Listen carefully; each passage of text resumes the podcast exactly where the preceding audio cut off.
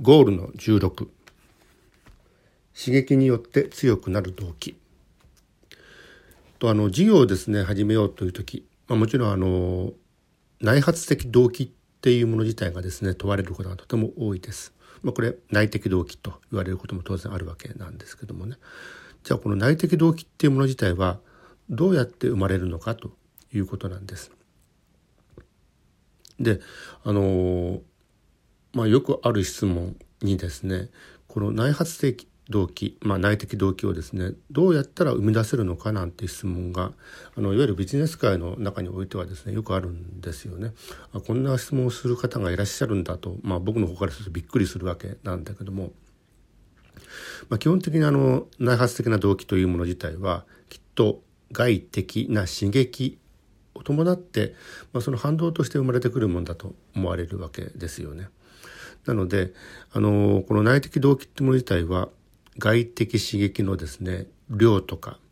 あるいは質に依存していると思われます。なので内的動機ってどうやって作ればいいんですか？なんて質問に対する、まあ、大きな答えはきっとあの外的刺激が足りないから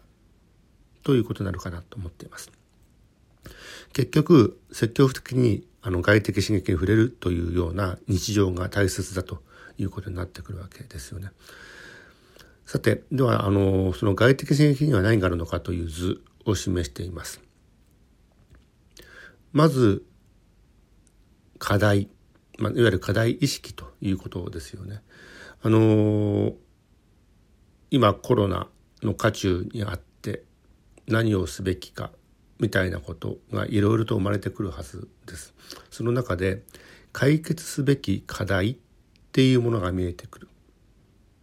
その解決すべき課題によって我々は今何をすべきかみたいな内的刺激が内的動機が生まれてくるということになってきますね。他には外的刺激として問題意識問題意識まあ具体的にまだ分かってはないんだけどざっくり、うんと、大まかにこういう問題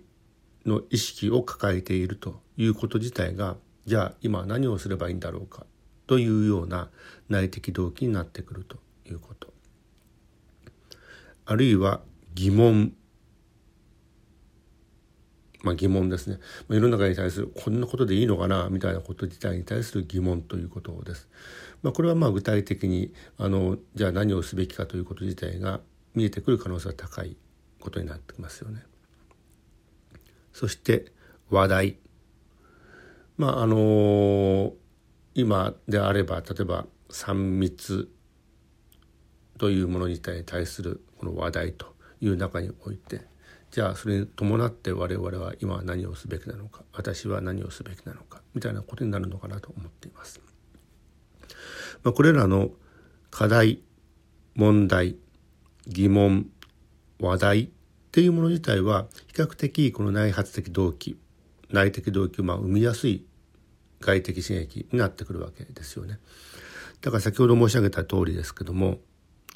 この外的刺激としての課題問題疑問話題っていうもの自体の量とか質っていうもの自体をまあ触れてにについて触れていかないとなかなかこの内的動機というもの自体は生まれてこないと思われます。つまりこれらを外的刺激ではなくて外的な情報としてスルーしてしまっているではなくてこれを外的な刺激として考えうることができるかどうかということがとても重要であるということになってくるわけです。もっとですねあの大きな概要から言うと例えばこの外的刺激の中には社会的な刺激社会環境的な刺激ということになりますね。それから知的な刺激まああのいろんなあのうんコメンテーターあるいは学識者が唱えることにおける知的な情報によって伴う刺激と考えればいいかな。それから情動的刺激、まあ、この情動っていうのは、まあ、一般的な喜怒哀楽に属するようなこの、うんと、心を動かすことですよね。まあ、そういうこと自体があ何かしないとっていうようなもののきっかけになってくるということはよくあることです。もう一つには欲望的刺激まあいろんな欲求があるわけですよね。その欲求に応える、まあ、欲求に応えたいという形のことから踏まえてこの内発的な動機というものが生まれてくるということの理解でよろしいかと思います。さて皆さんはこれらの欲求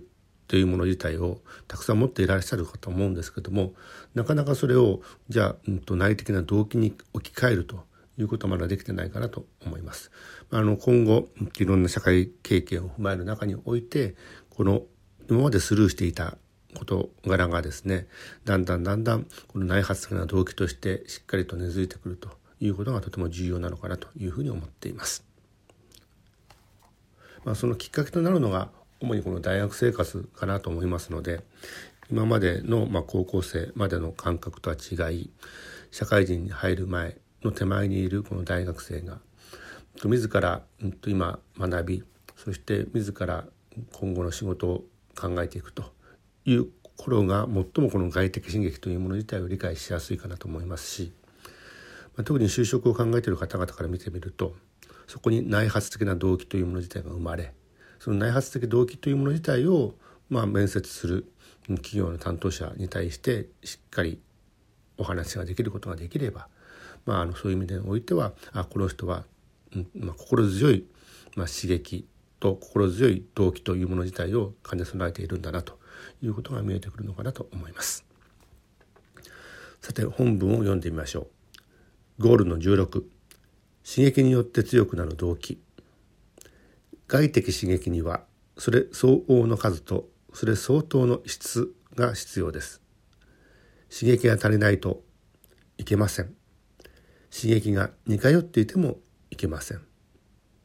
解決したい課題問題意識気になる話題そして世の中に対してなんとなく感じる疑問そんな気心合う仲間内で集まってパッションを互いに確かめ合いさらに盛り上がって事業は生まれます。ありがちなのが同胞でない人たちからの刺激が極端に排除されていること。価値観が異なる人を追いやる傾向にあります。積極的に外的刺激に触れて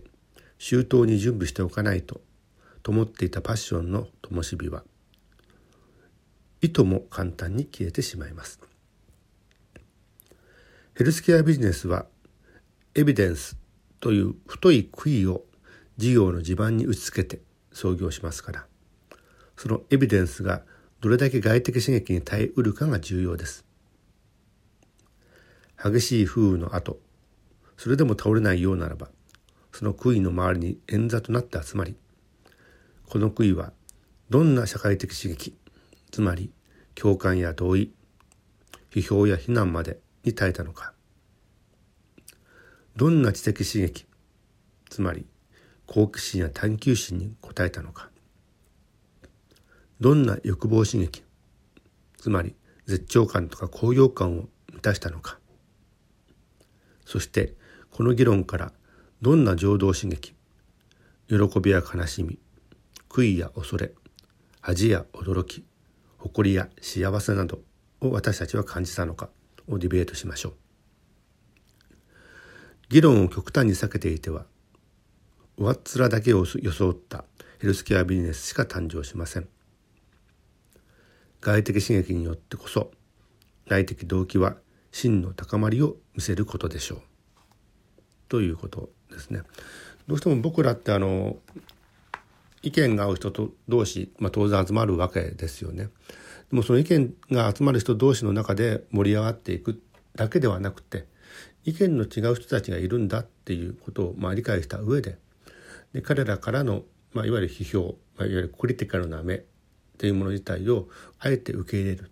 で、まあ、そういうところによってですねこの内的動機はさらに高まりを見せるだろうということについてお話をしました。皆さんも積極的にですねこの、うんと、いわゆる同胞だけではなくて違う、まあ、考え方を持っている方々との接触も含めてですね、うん、と触れ合いそして自らが抱えているこの内的動機を高めていくということに、まあ、注力してみてください。